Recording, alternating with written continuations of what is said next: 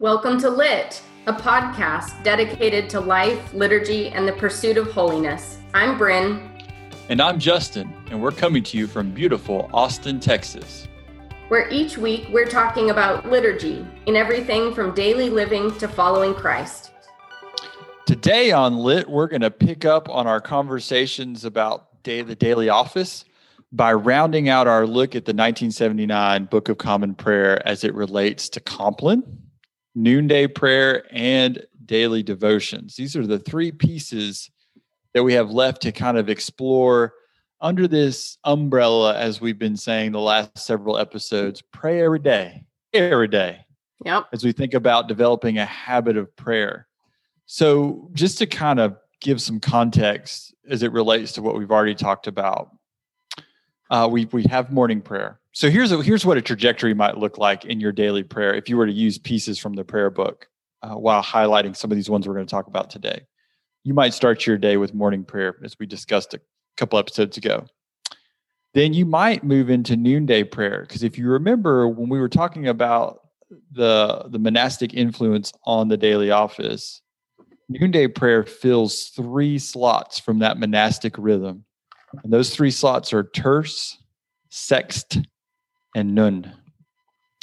And so what that means is if you look at noonday prayer, there's some options inside noonday prayer. You can there's three different readings, three different collects, three different psalms. Uh, there's actually four different little collects, but two talk about noonday. And the idea is you might start your day with morning prayer. Then around 10, you might do the first set of noonday prayer. You might go through noonday prayer focusing on the first of everything of your choices. And then at noon, you might do the second. And then around two, maybe three, you'll do the third part of noonday prayer. And that fills in those three monastic slots I just mentioned. Then you're going to hit evening prayers we talked about last week. And then you might round out your night with Compline. Now that's that's a big chunk of what uh, what a daily prayer life might look like if you were to follow the office.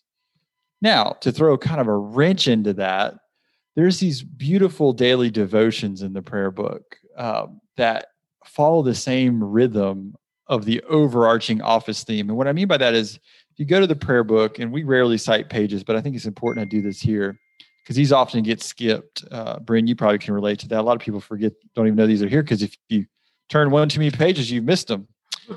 Uh, but you have in the morning on page 137, in the morning, and these are one page devotions in the prayer book. And then the next page is at noon. The next page is in early in the early evening. And the last one is at the close of day. And that strangely probably sounds like morning prayer, a version of noonday prayer, evening prayer, compline. And it does. And we're going to come back to this in a minute um, when we talk about kind of devotions and office and kind of how they've related to Bryn and I's life. But just so you have kind of a flow. So we really want to kind of dive into Compline Noonday Prayer and these daily devotions a little bit uh, by way of understanding this flow that we've been kind of alluding to and talking about for the last several weeks. Um, so let's dive in, Bryn, after that really long winded explanation. Well, I think one thing that I want to add to that is just to acknowledge that you might think of these as different, um, you know, parts of a, a trajectory of, of your day of prayer but you might also think of them as like a little life raft in the middle of your day too. Like you and i were talking before we've both had a little bit of a rough day today and you know these are especially the times that i reach for my prayer book and am like man i just need to refocus myself. I need to spend a little bit of time um, out of my head and and in into some prayer and just invite God into whatever's going on right now. So, you know, yeah, we can think of these things as um, you know, part of a, a a whole day's worth of prayer. And as we've talked about with the connection to the, you know, our monastic traditions, um, they were part of a, a of a, a whole day, um, a whole 24 hour cycle of prayer. Um, but there's still something in them for us, even if we aren't using them that way. So, you know, if you haven't prayed morning prayer or or evening prayer in weeks and you're just having, you know, a sleepless night or you woke up at, you know, 10 and and you just need something, then there are, are these sections of the prayer book um, for you, you know, for those kinds of times too. Yeah. And and I think, you know, like today, it's funny we're talking about how we had a rough day. Today I was able to uh, right at, at lunchtime, I was able to do um, noonday prayer, uh, the middle version. And it was kind of a well, clearly it didn't have the total effect that it could have had on me uh, based on our prior conversation, but it does help. It does help to kind of recenter, refocus, grab that life raft when it feels like things are turning around you. Mm-hmm. Because that's kind of what we talked about. You and I shared our kind of personal experiences with morning prayer and evening prayer, that they do help you refocus and reconnect. And and I think life can be, especially our life today. Mm-hmm. You know, I've been reading this just to bring in something totally crazy, but I've been reading, rereading really. I read it once, but I'm rereading Dare to Lead, but I'm reading it from by Brene Brown and I'm mm-hmm. reading it slowly and methodically and actually working through a, a workbook that she uh, put out for it. Um, and kind of revisiting concepts, but multiple times in this book and other books that I that I'm reading currently, they talk about how crazy life is right now. Not just because of pandemic or COVID or anything like that, but we're in a fast moving culture where yeah. things you're I, I, liken it to a time growing up in South Georgia, uh, and for those who've ever grown up in, in the lowlands, uh, when you go crab fishing, and you're gonna go put a crab trap out. Sometimes you'll work through the marsh to get to a tributary where you can put down a crab basket and catch a crab. Well, as you're walking through that marsh, you're looking for sinkholes, you're looking for all sorts of things, and that's kind of because you don't want to fall over. You don't want to get in any kind of quicksand, which exists in the marshlands. So you're to be really diligent, but it's also very taxing to mm-hmm. do that. And that's kind of what I think our environment is if we're honest with ourselves. And it's what Brene Brown talks about. It's ever changing and evolving. And a lot of times we don't acknowledge that. But I would like to put prayer on top of that and say, prayer doesn't make life not crazy, mm-hmm. but prayer gives you connection points to refocus and maybe start to dissect the parts of life that seem crazy and say, okay, that's really not that important right now. Yeah. Or I can do this. And that's really, I mean, arguably, if you and I had talked earlier today, I probably would have been in a more cynical state than I was when you and I talked recently.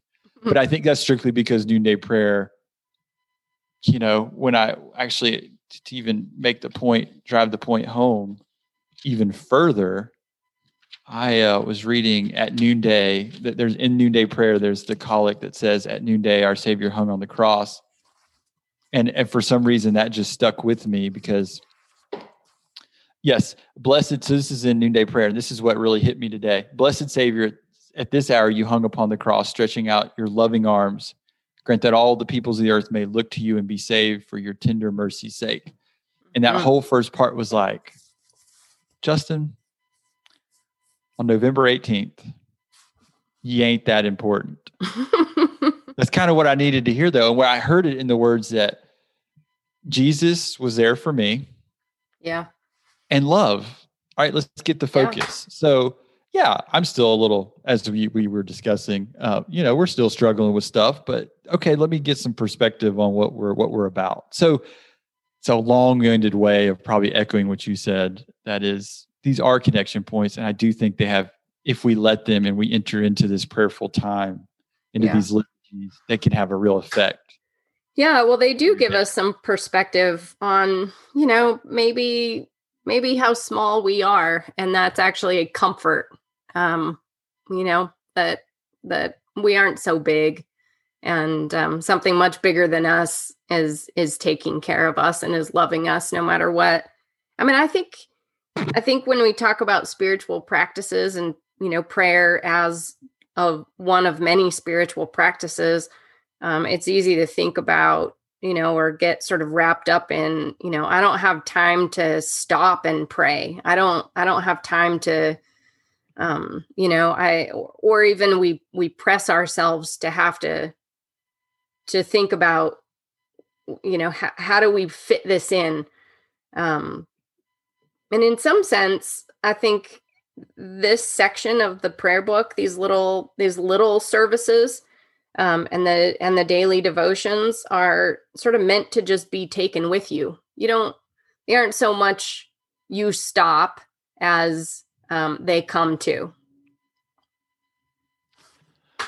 Yeah, and they and I would say a little bit further than that is I think if you are having a trouble with a pattern and it feels like prayer is taking too long, which is totally normal. We I think you and I alluded to that in previous episodes that sometimes it just feels long and you're kind of grinding through it. These Compline and noonday prayer in particular and the daily devotions, I think, and I think you might agree with me, um, are a great way to start to develop that pattern because they're a little bit more tangible. They're mm-hmm. a little mm-hmm. bit more straightforward. There's less mechanics involved in preparing yourself uh, to actually participate and and pray the liturgy as it's written. Whereas with morning prayer and evening prayer, you've got to do a little work of getting your psalms, getting your readings. Mm-hmm. Yep. Whereas noonday prayer and compline, you can dive right in. There's your choices, and the rubrics, the the words in italics, kind of guides you through it. Uh, and I think that's a good way to, to, to kind of learn. Now, I will say, just to kind of shift gears a little bit, there are some differences with some uh, pieces like the Lord's Prayer in noonday prayer and Compline versus the Lord's Prayer uh, if it's recited in evening prayer and morning prayer. And one of the big differences, and I see this with my youth groups, when I used to to primarily do youth ministry, we'd always celebrate Compline at the end of the night. Mm-hmm. Mm-hmm. And you get to the part of Compline, and I'm sure you've been here before. Oh, yeah. Uh, where you get to the part and you're reading the Lord's Prayer. And of course, everybody, you've been doing Compline for weeks. So a lot of the youth, unless they're visiting with us, kind of have it memorized. They're not even looking at the prayer book.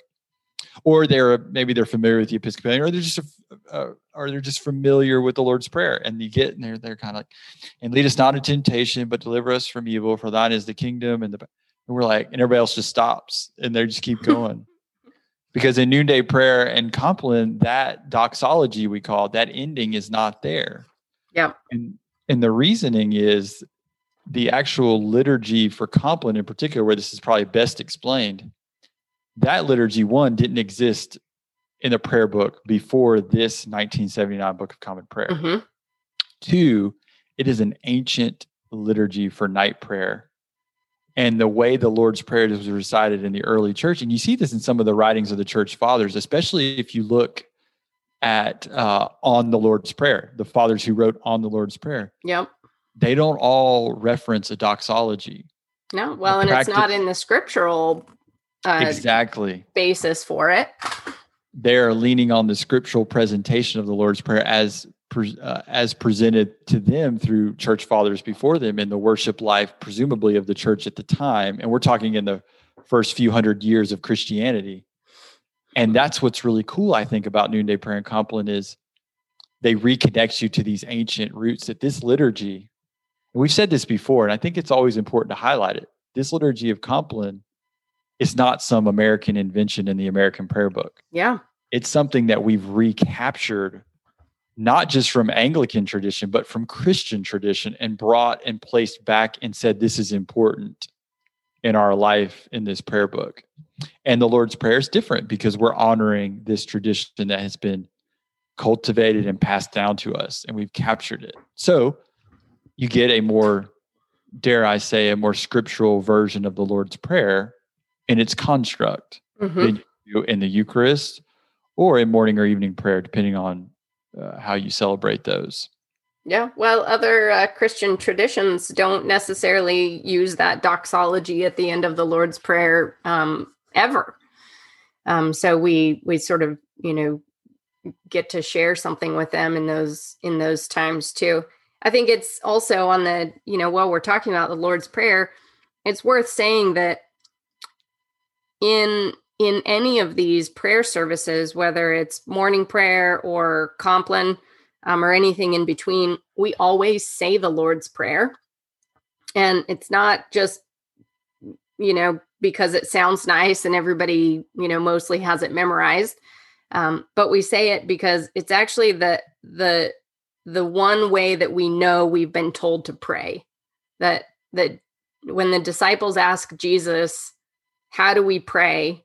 Jesus says, you say, Our Father who is in heaven. Um, you know, and continues on, and and we have that in the Gospel of Matthew, and we have that in the Gospel of Luke, um, and so we we include it in all of these services because it's you know it's like this acknowledgement that um, that we don't actually even know how to pray for ourselves, uh, and so at the end of the day, we rely on words that Jesus has already given us to pray for us.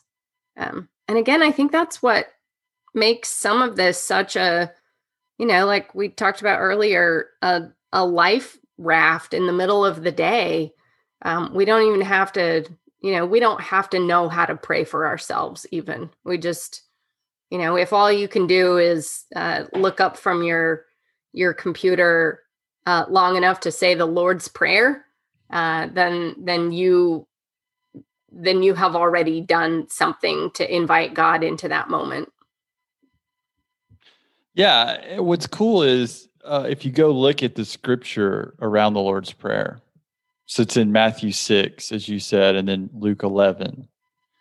Um, you can see that the disciples, and I think like us, in that particular moment in their relationship with Jesus, which in Matthew it's still a fairly new relationship, yeah, and Luke it's fairly new as well. Maybe not as new, but I think like us in this, they're looking for something to hold on to. Help us in our prayer life. Help us know that what we're doing in prayer is appropriate. Mm-hmm. And the and the the words in the Lord's prayer are beautiful. And to tie it to this, if you were to to look at the petitions in the Lord's Prayer, you get a sense that one is directly towards uh, God. Hallowed be your name, your kingdom come, mm-hmm. your will be done. Yep. And then there's a lot of references potentially to human needs and, and things that we long for. Now, take that, and this is what I, I encourage people to do look at the Lord's Prayer and now go back out of noonday prayer or compline and start looking at the wording and what the other prayers are saying around that. Yeah. And there's power in the fact that the church is captured, I think, well, those basic petitions that Jesus taught his disciples, taught us to say, and we've kind of expounded on those. Mm-hmm. And you mm-hmm. start to see the collects and you start to see some of the movements of these different liturgies we've talked about to date as really just this kind of connecting to this deep, powerful way Jesus invited us to pray. Um, and I think that's really cool. And I think it's really powerful. And again, it helps us when we're having bad days or good days to connect because mm-hmm. we're not just connecting to something that's shallow or not yeah. well thought out. I mean, we're connecting yeah. to something deep and life giving that has been life giving for millennia, mm-hmm. not just centuries, not just decades, millennia. And we're diving in. And it's kind of cool. I totally agree. So, now one the, of the things that we have uh, eh, talked about through through this sort of section, the pray every day, um, now we've talked about the office and we've talked about these devotions, these like little smaller services.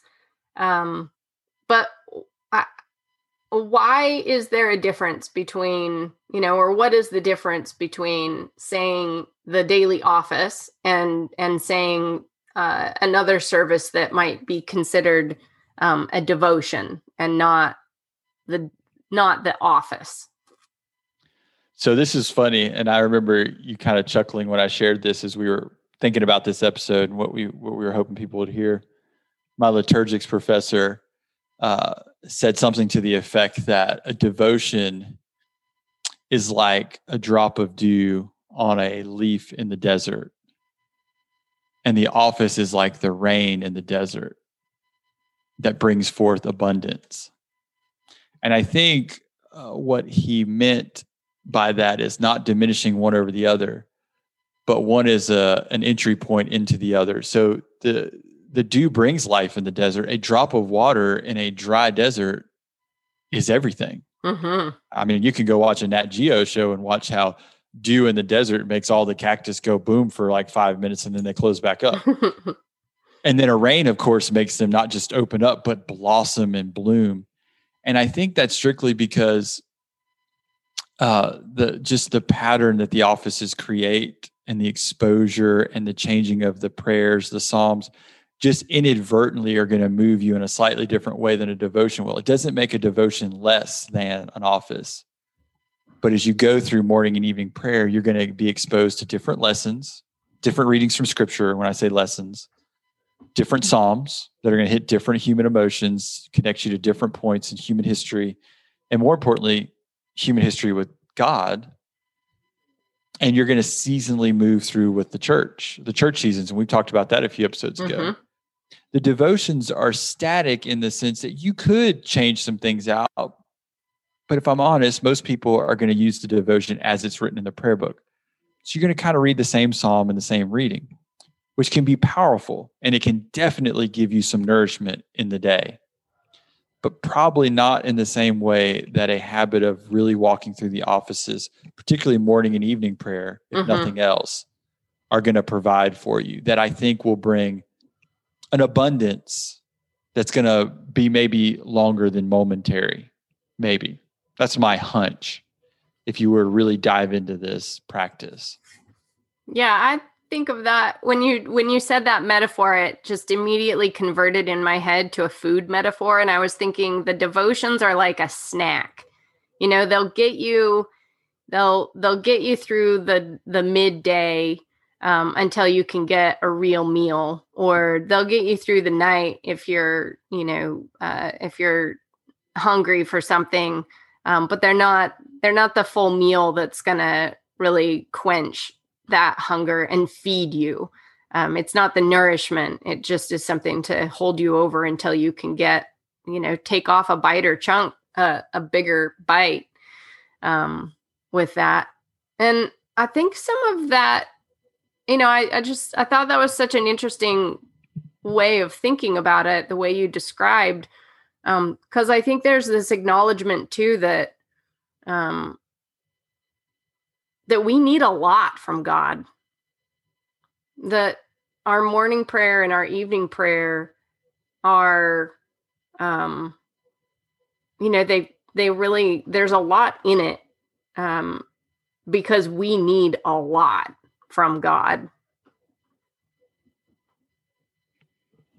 A lot. A lot. And where else are you going to get it, right? How when we say we need a lot from God, you know, what's one of the ways that we're going to get that? Well, we're going to get it probably in exposing ourselves to a little bit more scripture, a little bit more prayer, and a little bit more. Uh, you know, this is my ascetical side coming out of the early church. Is going to say this last statement. I have, to give the disclaimer because it's going to sound maybe kind of harsh, but it gives us a little more discipline. Yeah, I'm afraid that depending on how we approach the devotions, they can become a bit of a crutch that prevents us from strengthening our discipline of prayer. Maybe that's controversial, but that's just my kind of opinion. Um, that by diving into morning and evening prayer, diving into those two main offices in our Anglican tradition, as it's understood in this 1979 Book of Common Prayer, is going to take us. It just will. It just, it may take some time of practice, but it will take us into a deep place, uh, and we'll it will kind of grow spiritually in a in a pretty powerful mm-hmm. way, I think. Mm-hmm. But that's asceticism; it's intentional formation. Yeah, and that's what the offices create. The devotions, as you said, aperitif, maybe not quite the same. Yeah, same way. Yeah. Well, I I mean, man, I we could I know you and I could talk for a long time about discipline and spiritual disciplines and i think we're both on the same page with um, with trying to cultivate discipline for ourselves um, and and i think that the church encourages us to um, to work on our discipline um, and to you know because what what does a discipline do for you? It helps you go deeper um you know, it takes discipline to do more than just scratch the surface. It takes discipline to come back again and again. Um, it takes discipline to to do it when it doesn't when it's not convenient, when it doesn't feel good, when it um, you know, but but to know to be directed toward what you know is right and to stick with it uh, is is you know something that we that we all need at the end of this conversation here um, speaking of which uh, about discipline one of the disciplines that's often overlooked um, in our prayer book but that that we wanted to mention toward the end of this time here is the discipline of silence. Um, it's just sort of the the like reading between the lines part of of the prayer book. Um, you know so in the prayer book we have we have lots of instructions. The church the church word for instructions is rubric. Um, and uh, so the, we have these little things in italics that come between the different prayers that tell you a little bit of information about what you can do or tell you what the options are. Or sometimes they tell you if you're going to stand up or if you're supposed to sit down or who's supposed to be talking. But one of the things that that we get throughout um, especially the daily office prayers is the instruction for silence and that's uh, being able to keep silent before god is an incredible discipline. In fact, the our our monastic uh, you know forebears, our spiritual ancestors that spent their um, their lives in the desert, one of their you know most important aspirations was to just sit in silence before God. Um, and so it's worth noting just that throughout these services, you might see it like before we say the confession, um, or after the readings there's a there's an option there to just keep a little bit of silence and that's not just to have a you know a kind of aesthetic pause between these things but to really just be silent before god i'm practicing that right now because i thought that so right that's the I, I it's just well i was going to make this point and i think i just ruined it but you stopped talking and I was silent. And sometimes we equate that with awkwardness. When in actuality, I think what this does for us is teaches us that silence is okay. sometimes we probably talk a little too much or we kind of are doing too much. And that silence is also, and, and uh, I was thinking about um, John Cassian, uh, who's a, a, desert father who arguably, before St. Benedict, is the um, the forerunner of modern monasticism, equates silence with stillness. You know, be still and just be you in front of God. Just be the beloved child of God that God's called you to be right in that moment. And I think that's where silence is powerful. It's not awkward. It's not about what's next. It's about that moment, that moment of silence. Mm-hmm. Where are you? Mm-hmm. I think it's beautiful. It was sometimes often overlooked across all the liturgies, but particularly in the offices. Yeah. Kind of plow through to the next thing. Yeah. Yeah. I mean, we, we talked about how in both the morning prayer service and the evening prayer service, the very beginning of the service, we say, you know, we acknowledge that we can't do this. We can't even do this prayer without God. You know, at the beginning of morning prayer lord open our lips and our mouth shall proclaim your praise um, you know we we we open our mouth and we let god speak um, the prayer in us and silence i think is the complement to that silence is where um, you know where we acknowledge that we have nothing to say before god but that it is god who prays in us um, we've mentioned that before, and we've talked about some scriptural, you know, basis for that. But nothing says that more than just closing our mouth and waiting to hear what God is saying to us.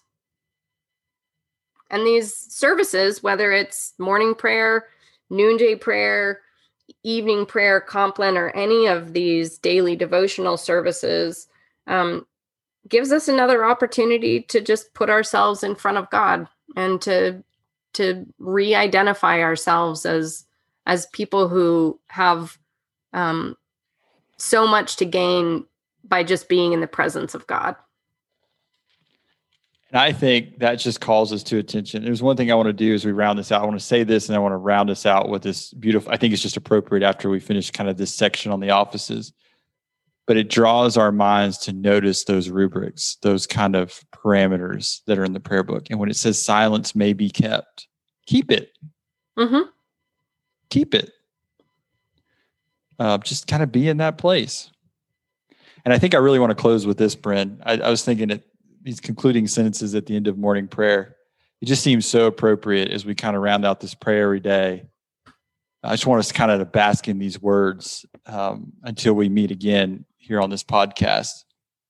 And this is uh, at the end of morning prayer on page 102. We have this conclude. There's three choices for concluding sentences that may be said. Uh, and I love the one from Ephesians. Well, my favorite too. Glory to God, whose power working in us can do infinitely more than we ask or imagine.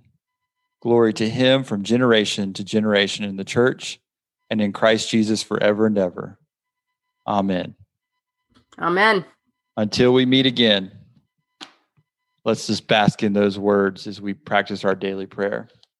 Lit is a production of the Reverend Bryn Bond and the Reverend Justin Yon, Episcopal priest in Austin, Texas. Bryn is the church vicar and planter of Church of the Incarnation in Austin, Texas. And Justin is the rector at St. Luke's on the Lake Episcopal Church. We are so thankful for your listenership. If you have questions or comments about anything you've heard during this episode, please do not hesitate to email either Bryn or Justin at the emails listed in the show notes. We look forward to you listening further. Episodes come out on Mondays or Tuesdays every week.